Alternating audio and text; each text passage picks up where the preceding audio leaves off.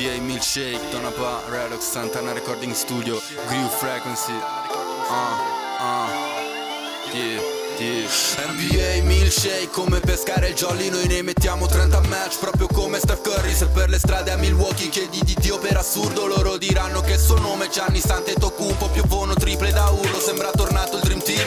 USA MVP un oro al collo KD Sembrava fosse Space Jam ma era la Summer League LeBron come Bill Russell e Wilt You gonna milkshake, milkshake, ah uh. You gonna milkshake, milkshake, ah uh. You gonna milkshake Come Doncic coi Mavericks Gonna milkshake come Arden che non può fare miracoli NBA milkshake, ok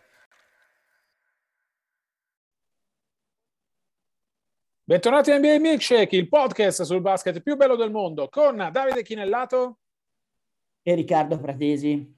In questa puntata Player of the Night, Nicola Jokic, il suo ritorno, rilancia Denver. E poi uno contro uno, io e Riccardo non siamo d'accordo su un tema, chi farà più strada nei playoff tra le caldissime Golden State e Phoenix.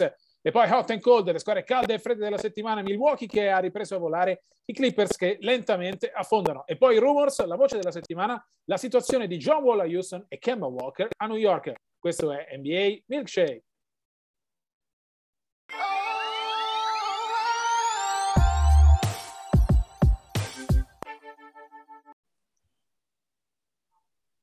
Player of the Night, il giocatore della notte, Nicola Jokic, è rientrato dopo quattro partite di assenza e si è visto Riccardo quanto è mancato a Denver. I Nuggets venivano da sei sconfitte di fila, hanno uh, vinto a Miami con uh, l'MVP in carica che ha fatto 24 punti, 15 rimbalzi e 7 assist.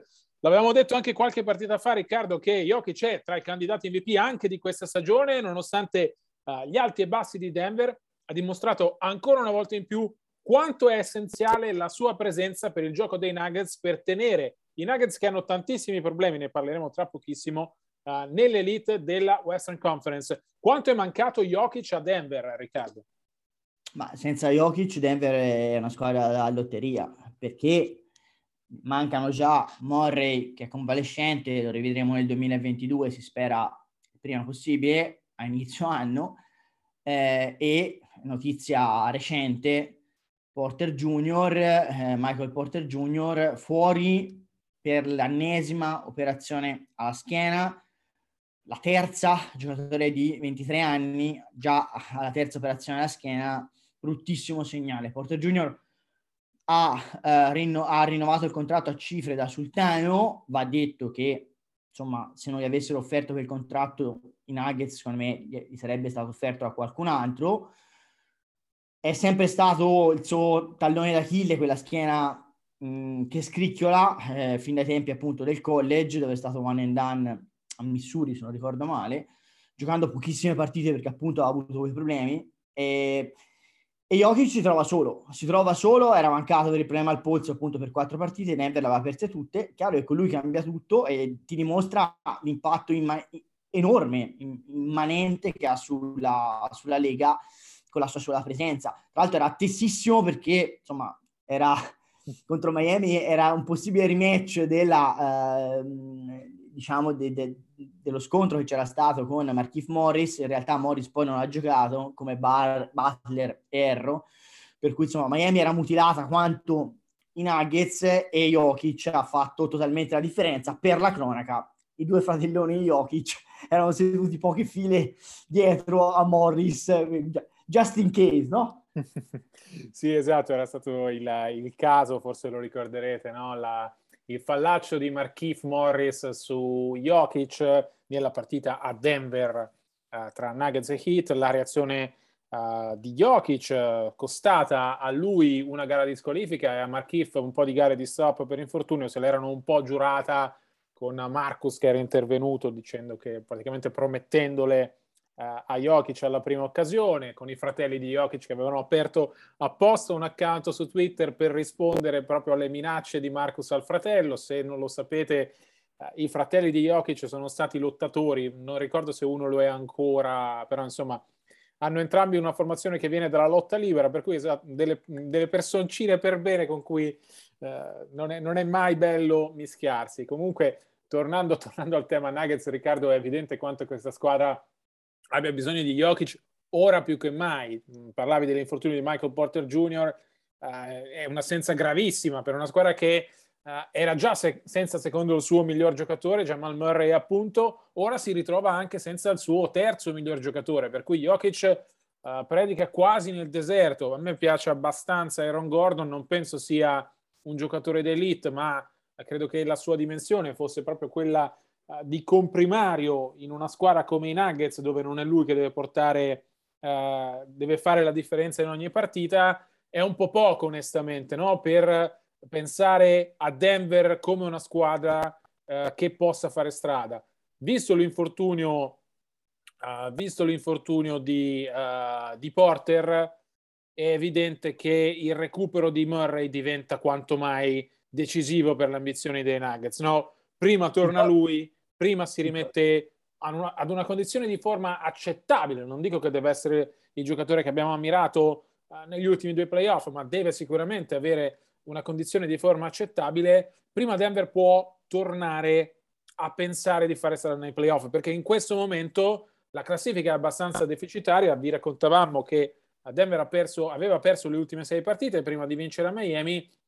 Il, L'Ovest in questa stagione è molto meno elitario delle stagioni precedenti, per cui si può ancora rimontare, ma ci sono tante squadre nella stessa situazione di Denver, no? che possono aspirare a qualcosa, ma che non riescono a trovare uh, la continuità per farlo. Per cui è quanto mai imperativo per Denver ritrovare Jamal Murray in una condizione però in cui non possono mettere fretta a Murray perché viene comunque da un infortunio importante, avrà bisogno di un po' di tempo per ritrovare la routine.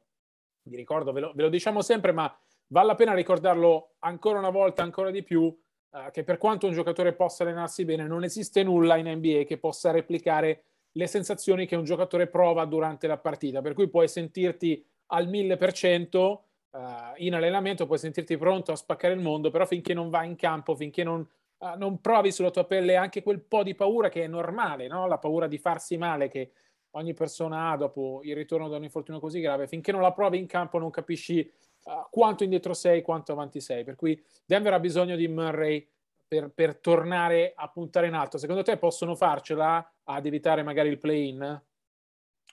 Ma Jokic deve portarli mm, al 2022 tra coloro che sono sospesi tra play-in e play-off, quella, quella zona grigia tra sesto e settimo posto.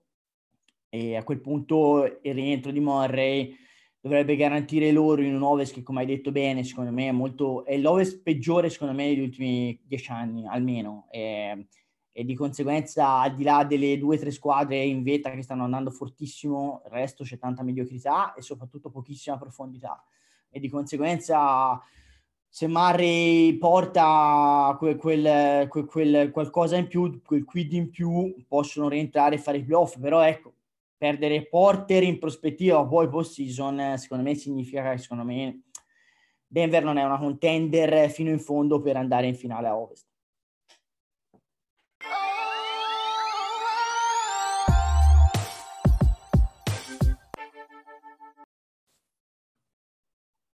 Uno contro uno, io e Riccardo non siamo d'accordo su un tema. Uh, affrontiamo, Riccardo, il grande tema della settimana NBA, vale a dire il doppio confronto tra Golden State Warriors e Phoenix Suns. Sono le due squadre col miglior record in NBA in assoluto, oltre che le prime due squadre della Western Conference. Dicevi prima di quanta mediocrità ci sia in questo momento Ovest, le eccezioni sono appunto Golden State Warriors e uh, Phoenix Suns. I Warriors sono 18 vinte e 2 perse con una striscia aperta di 7 successi consecutivi. I Suns sono 17-3 con una striscia aperta di 16 vittorie consecutive. Si affrontano questa notte a Phoenix, eh, ricordo che è martedì 30 novembre, 16 e 18 quando registriamo, e poi di nuovo venerdì a San Francisco. Il tema dell'uno contro uno non è fare pronostici, perché per quello aspettiamo il verdetto del campo, ma Riccardo proviamo uh, a capire chi farà più strada. E ti cedo, ci cedo la palla chiedendoti, secondo te, chi tra Golden State e Phoenix farà più strada poi nei playoff? Perché alla fine, uh, per quanto bella sia la regular season, il successo o il fallimento di una stagione viene determinato da quanta strada fai nei playoff. Secondo te chi, chi va più avanti? Ma dico Phoenix Suns e lo dico non perché abbiano vinto 16 partite di fila, che comunque è veramente tanta roba, tra virgolette, ma perché paradossalmente, perché insomma la dinastia dei Golden State Warriors comunque non fa parte del passato prossimo, non del trapassato remoto, però paradossalmente sono la squadra più provata, comunque la squadra che è reduce dalle finals, è una squadra che co- esattamente con questo gruppo di giocatori ha già dimostrato di poter arrivare fino in fondo. Secondo me l'unica incognita dei Suns è relativa all'età di Chris Paul, giocatore di 36 anni, devono premurarsi di portarlo ai playoff nelle migliori condizioni possibili, considerando insomma anche uno storico eh, che ci, ci, ricorda che insomma si è fermato troppe volte CP3 sul più bello. Però i Suns hanno una squadra veramente mm, molto equilibrata e eh, appunto molto rodata. Se insomma Golden State mh, mm, è in una sua nuova versione, con dei nuovi protagonisti, insomma, e soprattutto è reduce da due stagioni disastrose, perché insomma due anni fa ha avuto il peggior record assoluto della Lega, e il peggior record della Lega insomma è, è, è un grosso fardello. L'anno scorso comunque non, giocato, non è riuscita neanche a qualificarsi per i playoff, perdendo al play-in in gara secca, ricordiamolo, contro, contro Memphis. I Suns hanno invece hanno, hanno l'ossatura dello scorso anno, hanno in Booker un giocatore in costante crescita, insomma, 24 punti a partita sono tanti, ma non dipendono solo da lui perché comunque c'è Ayton, giocatore da 15 punti a partita, c'è CP3 15 e 4, delle statistiche che leggo di martedì 30 novembre, Chris Paul a 14 e 5 punti a partita, Michael Bridges il tuttofare eh, coltellino svizzero 12 e 9, Kaminsky che adesso è rotto 10 e 6, persino Giavalone McGee 10.2, cioè parliamo di una squadra equilibratissima con sei giocatori in doppia cifra di punti e un altro paio, Payne e Crowder, che sono subito sotto. Lo stesso Cammy Johnson segna più di segna 8 punti e mezzo a partita. Cioè una squadra che veramente è corale e veramente è, è, ha delle certezze perché lo scorso, la scorsa stagione ha dato mm, ai soli del deserto delle certezze importanti. È chiaro che i Dubs ritroveranno a dicembre eh, ci siamo quasi a dicembre, diciamo a dicembre inoltrato. Diciamo entro Natale, dai. Entro Natale, dai, per essere più corretti. Ritroveranno Clay Thompson e Wiseman, però ecco, dovranno poi inserirli in una struttura di gioco, per cui se entrano loro qualcuno dalle rotazioni dovrà uscire. Thompson è reduce da due stagioni di fila consecutive fermo, due anni e mezzo in realtà precisamente, che sono un'enormità nello sport. Chiunque abbia giocato qualunque sport a livello agonistico, ma anche a livello amatoriale, due anni e mezzo lontano dalla competizione è tantissimo, non immaginate Thompson al 100% dal primo minuto, anche se lui ha detto, insomma, mi prendo i miei tempi perché non voglio tornare come l'ombra di me stesso, ma voglio tornare quello che ero, però ci vorrà comunque del tempo. E lo stesso Wiseman, secondo me, in, in, in prospettiva è un giocatore con molto più talento di Lune come centro, ma è anche un giocatore che fa anche molti, ha, ha anche una comprensione del gioco molto minore, fa anche molti più errori di Lune che, che è un, un veterano che che sai sempre quello che ti assicura, no? È come l'usato sicuro. Per cui io credo che siamo due squadre, insomma, uno è la conferma, i Suns sono la conferma, i Dubs sono la rivelazione, però se devo dire chi vedo non favorito per, la, per le partite, insomma, per il confronto diretto, ma in assoluto guardando avanti in eventuale prospettiva playoff, devo dire Phoenix Suns. Io invece prendo Golden State non perché debba per forza, visto che Riccardo ha scelto Phoenix, ma perché questi Warriors mi hanno convinto. Uh, riflettevo prima sul fatto che questo gruppo di Golden State non è rodato in prospettiva playoff. Beh, in realtà questo gruppo si basa sulle quattro colonne portanti della dinastia. Steph Curry, Draymond Green, Clay Thompson, Andre Gudala, lo stesso Kevon Looney, uh, esperienze di gare molto importanti ce l'ha, per cui viene meno no, il, il fattore non collaudati secondo me, ah, Golden State hai fatto bene ad indicarla come sorpresa, perché onestamente non, non, mi aspettavo che fosse così forte, cioè non mi aspettavo che fosse la miglior squadra NBA a, al, al 30 novembre. È una squadra che onestamente ha pochissimi punti deboli. Eh, è vero che Steph Curry eh, insomma, è, è, il fenomeno che è, probabilmente, anzi, tolgo il probabilmente, ed è l'MVP di questa prima parte di stagione, ma questa è una squadra che ha la miglior difesa sia per punti, segnati, punti concessi che per punti concessi ogni 100 possessi il secondo miglior attacco, sia per punti segnati che per punti segnati ogni 100 possessi, è al primo posto in tutte le statistiche sia offensive che difensive e dimostra partita dopo partita di essere molto di più di Steph Curry. Uh, il dubbio che avevamo ad inizio stagione era che questi Warriors avessero bisogno di Clay a livello Thompson meraviglioso che abbiamo ammirato fino alle finals 2019 per poter essere da corsa. Secondo me lo sono già adesso e questo è il motivo per cui ti dico Golden State, perché è vero che i Suns vengono dalle finals e secondo me stanno giocando anche meglio dell'anno scorso. Sono una squadra decisamente più forte sia adesso per la regular season uh, che in prospettiva playoff.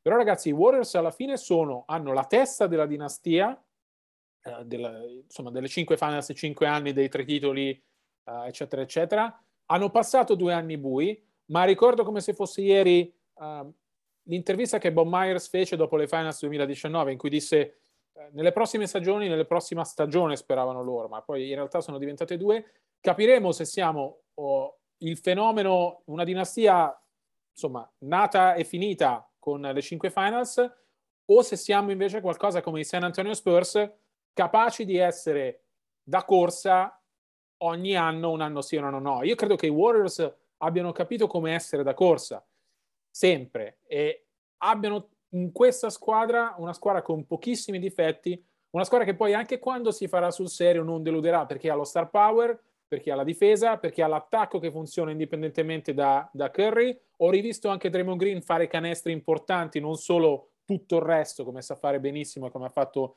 benissimo negli ultimi anni, ma è tornato anche a produrre uh, in prima persona e credo davvero che questa squadra abbia le carte in regola per poter andare molto molto lontano nei playoff e perché no poter tornare a giocarsi il titolo. Due, due obiezioni volanti, volanti. Allora, uno, Conto a giocare senza pressione, abbiamo detto, sono stati insomma la rivelazione stagionale per adesso e un conto è dover rispettare insomma il canovaccio, le pressioni di un pronostico come stanno facendo i Phoenix Suns. Due, secondo me è vero che l'architrave come nome sono gli stessi, ma non sono più gli stessi giocatori. Iguodala, non dico sia un ex giocatore, ma insomma è chiaramente a fine corsa. Green è un giocatore logoro che fa più fatica a trovare il canestro, non è mai stato un realizzatore, ma adesso veramente non segna mai rispetto a, ad allora e soprattutto, soprattutto perché parlavamo della dinastia degli Splash Brothers, insomma, Clay Thompson è un enorme punto interrogativo ed è il secondo miglior giocatore della squadra, di quell'architrave, per cui cioè, andrà visto, io gli auguro tutto il bene del mondo, però è, è contro ogni logica immaginarlo sugli stessi livelli cui, su cui l'abbiamo visto giocare prima di farsi male, perché, perché due anni e mezzo in attività non li puoi, regal- non li può regalare nessuno. Eh. Esatto, ma è proprio quello il mio punto, Riccardo. Cioè, io a inizio stagione pensavo che i Warriors avessero bisogno di Clay per fare la differenza. Ora invece credo che Clay sia un di più. Nel senso, secondo me, la squadra, anche se Thompson non dovesse rientrare se non fosse in organico, i Warriors così mi hanno, mi hanno convinto. E non sono d'accordo su Draymond Green logoro. Secondo me Draymond Green è il miglior difensore di questa stagione NBA.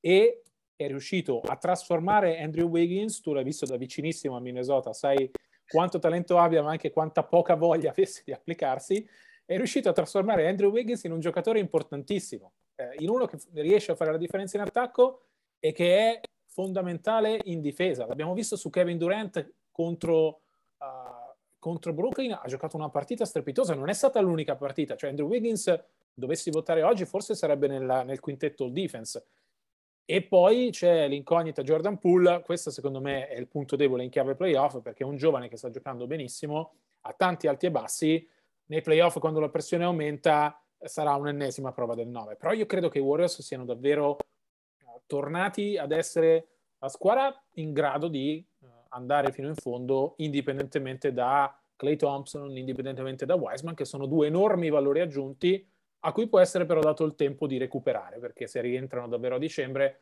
avranno fino a metà aprile per rimettersi in forma.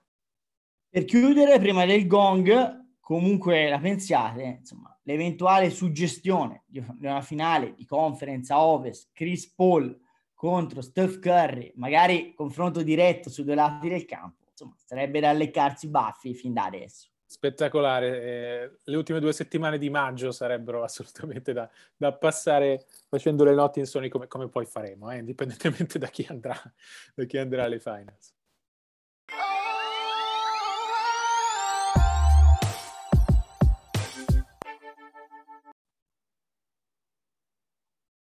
Hot and cold, le squadre calde e fredde della settimana. Se parliamo di squadre calde, tolte le due uh, della Western Conference di cui abbiamo appena parlato, non possiamo che fermarci in casa dei campioni in carica, i Milwaukee Bucks. Sette successi consecutivi, Riccardo, record di 13 vinte e 8 perse dopo le difficoltà iniziali, difficoltà che va detto erano legate agli infortuni. Ora che il roster è praticamente al completo, manca Brook Lopez, i Bucks mi sembrano tanto, tantissimo la squadra, campione, la squadra che ha vinto il titolo l'anno scorso. No? Sono, sono tornati, possiamo dirlo. Sì, sì, i Bucks eh, secondo me, io, io l'ho sempre considerati la, la, squadra da battere a est e lo sono ancora a maggior ragione adesso che insomma cavalcano un filotto di sette successi consecutivi. Era semplicemente un problema di infortuni, hanno avuto fuori mezza squadra, hanno avuto fuori Lopez eh, una vita adesso ancora, eh, ma sono rientrati Middleton e Holiday che insomma sono gli altri due migliori giocatori di fianco al greco che è stato la, la costante, era stato fuori anche Portis, insomma avevano avuto troppi, troppi assenti, al completo secondo me sono la migliore squadra dell'Est che uh, secondo me è molto migliore rispetto al recente passato perché è molto più profonda, del profondo del recente passato, però a livello di um, eccellenze secondo me ha solo i Bucks perché insomma secondo me Brooklyn non convince Arden, non è in buone condizioni fisiche eh, e hanno appena perso Harris, che comunque è il meno peggio del supporting cast. Io credo che l'unica certezza a est siano proprio i Milwaukee Bucks.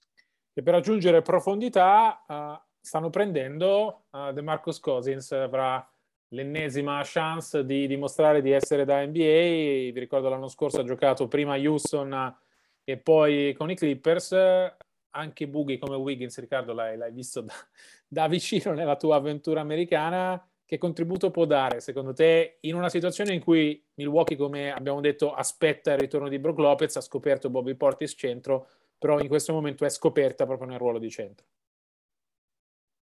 È un ex giocatore zero, cioè è chiaro che in questo momento è, è un contratto non garantito, di conseguenza una scommessa a rischio zero, lo prendi in un momento di emergenza in cui ti manca il centro titolare, lo provi per vedere asso- innanzitutto in quali condizioni fisiche e atletiche sia, però un giocatore che non ha mai difeso in questo momento è fisicamente in disarmo a livello difensivo, è, è un telepass, in attacco una squadra che ha come realizzatori Antetokounmpo, Holiday, Middleton e dei buoni tiratori, Grayson Allen, Connaughton, eh, chi, chi volete voi, insomma, serve fino a un certo punto perché intasa l'area, un'area che invece va tenuta libera per le scorribande del greco. Per cui secondo me è semplicemente, come dire, riempie, riempie un buco che c'è, ma non ha la minima prospettiva. Eh, ho lanciato il sondaggio su, su Twitter, l'over-under, se dura un mese a roster con i Bucks, secondo me è quella la, diciamo, il lasso temporale prima che venga di nuovo tagliato. Ecco, vedremo se riuscirà a starci sopra o sotto, se resisterà almeno un mese. Eh, passiamo invece alla squadra cold, ci spostiamo nella Western Conference e andiamo a parlare dei Los Angeles Clippers eh, che hanno perso 5 delle ultime 7 partite, comprese Riccardo due sconfitte contro New Orleans, che non sarà la squadra peggiore della Lega. A proposito, non posso non farti notare che Houston ha vinto eh, tre partite di fila dopo che ne abbiamo parlato nella puntata scorsa però ecco, New Orleans... Sì, sono già, mi hanno già chiamato, eh. mi hanno già chiamato, sono pronti ad assumermi perché la prossima buffata che faccio vincono il titolo ed è fatta. Avanti così. Comunque Riccardo, i Clippers hanno un problema enorme in attacco perché la difesa è eh, tra le migliori in NBA, seconda per uh, defensive rating, l'attacco invece dipende enormemente da Paul George, annullato lui, in realtà stavo per farvi l'esempio con i Warriors, ma 30 punti li ha sempre fatti, diciamo che eh, attorno a lui non c'è eh, quella, quella, potenza di fuoco che servirebbe eh, ai Clippers per, per, essere una squadra d'elite nella della Western Conference. L'abbiamo sempre detto, qui l'assenza di Kawhi Leonard è pesantissima e compromette le ambizioni di questa squadra, no? Ma non c'è dubbio, è una squadra da play-in secondo me. E I limiti offensivi sono dovuti non alla mancanza necessariamente di talento, anche se ovviamente con Kawhi parleremo di tutt'altro, ma dal fatto che è una squadra allenata malissimo da lui in attacco, storicamente una squadra, lui è, un, è come non avere l'allenatore in attacco, è un allenatore disastroso secondo me, ma perlomeno difensivamente se ne può discutere qualcosa dalla squadra. in attacco siamo alle aste da sempre, è sempre stato, come dire, bailed out, come dicono in America, salvato da, da, dai grandi solisti, e in questo caso appunto si affida mani e piedi alle invenzioni di Paul George, ma mh, mm, Paul George che pure dà il meglio in una situazione in cui è il primo violino, però non ha né il carisma né uh, la, la, la, il valore assoluto per portare una squadra, specie a Ovest, tra le prime quattro posizioni, secondo me. E di conseguenza, avendo troppi giocatori da campetto, Reggie Jackson, Eric Bledsoe, sono giocatori da... Eh, lo stesso Morris, sono giocatori da, da campetto, c'è poco da, da fare. Eh, sono perfetti per il playground, ma a livello di attacco, di squadra, di coralità, eh, vanno molto a sprazzi e andare molto a sprazzi in NBA significa che lo paghi. Cioè, mentre una serie secca andare a sprazzi ti può bastare perché se azzecchi quattro partite la vinci, male vada la vinci 4 a 3, a livello di stagione regolare non basta perché poi devi giocare ogni due giorni e se non hai una, una coralità degli schemi, una, una funzionalità offensiva, eh, finisci per pagarlo e perdere anche contro squadre molto più scarse di te a livello di talento come i Pelicans.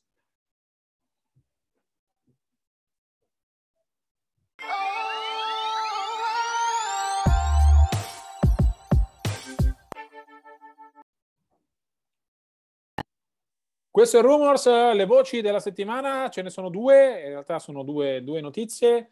Uh, la prima è New York, uh, Kemba Walker è fuori dalle rotazioni, l'ha annunciato Tom Thibodeau, scarso rendimento, non l'ha detto Thibodeau, però insomma è piuttosto chiaro, 11,7 punti di media per Walker, uh, nuovo, la nuova point titolare di New York sarà Alec Burks con Derrick Rose dalla panchina e Emmanuel Quickly che continua a farsi notare. Riccardo, l'esperienza di Walker a New York mi sembra finita e possiamo archiviarla come un fallimento. La domanda che ti faccio, visto che parliamo di rumors, è questa: può essere utile a qualche squadra, magari a qualche contender uh, Walker, oppure è un giocatore talmente logoro fisicamente, e credo l'abbia dimostrato New York, che è meglio starne alla larga?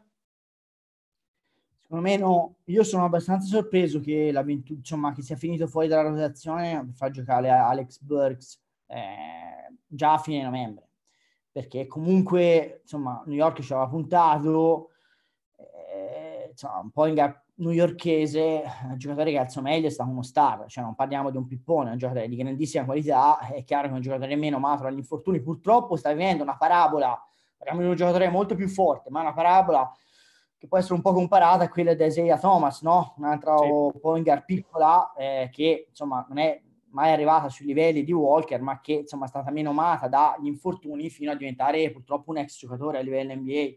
Insomma, io mi aspettavo che i, i, i, Knicks avessero pazienza perlomeno fino a fine anno.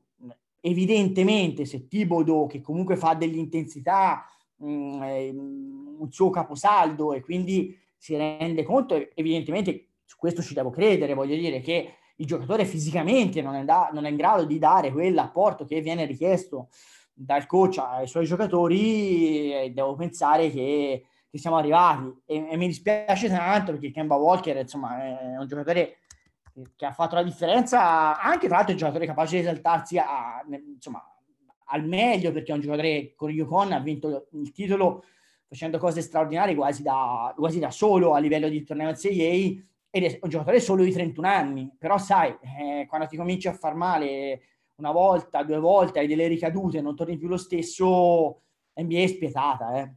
Assolutamente, anche io sono sorpreso del fatto che a fine novembre sia già fuori.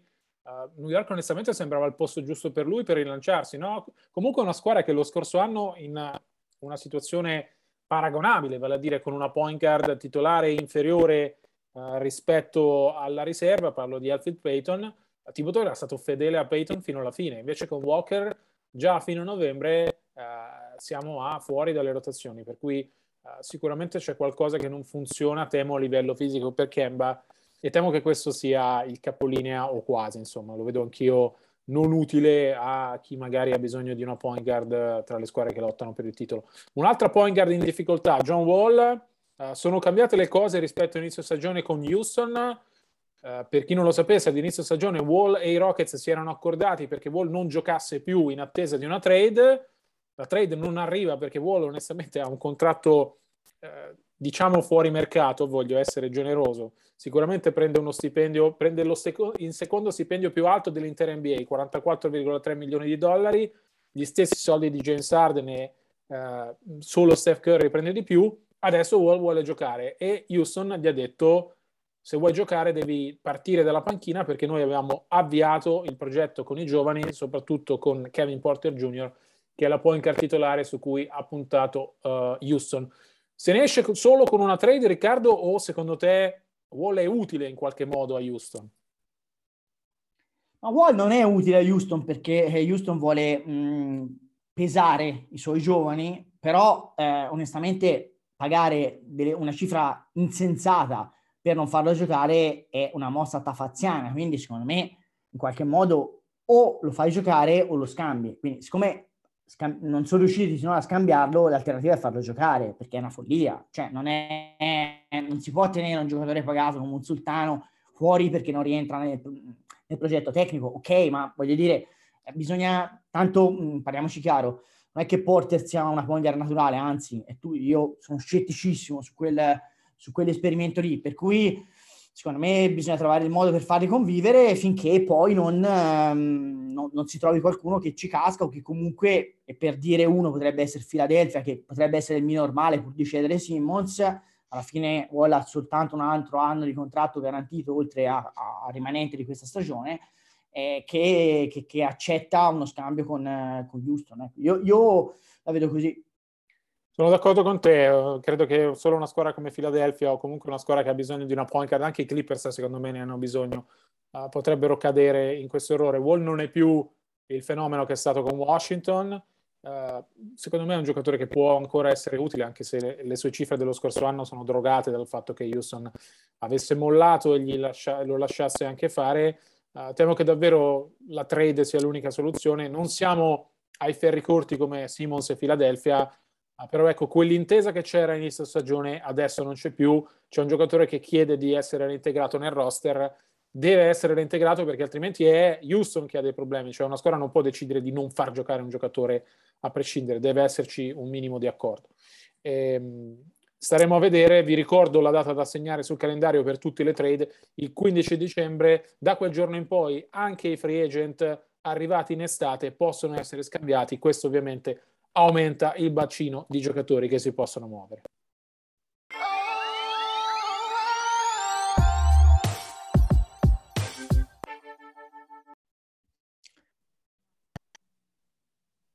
Si chiude qui la settima puntata della quarta stagione di NBA Milkshake. Noi vi ricordiamo che per tutte le notizie, sia breaking news che approfondimenti, ci trovate su tutti i nostri profili social, in particolare su Twitter, at Dichinellato, at rprat75. Vi ricordo che le musiche sono una coproduzione tra Donabà e Crew Frequency e vi do appuntamento, come sempre, a martedì prossimo. A presto e buona NBA!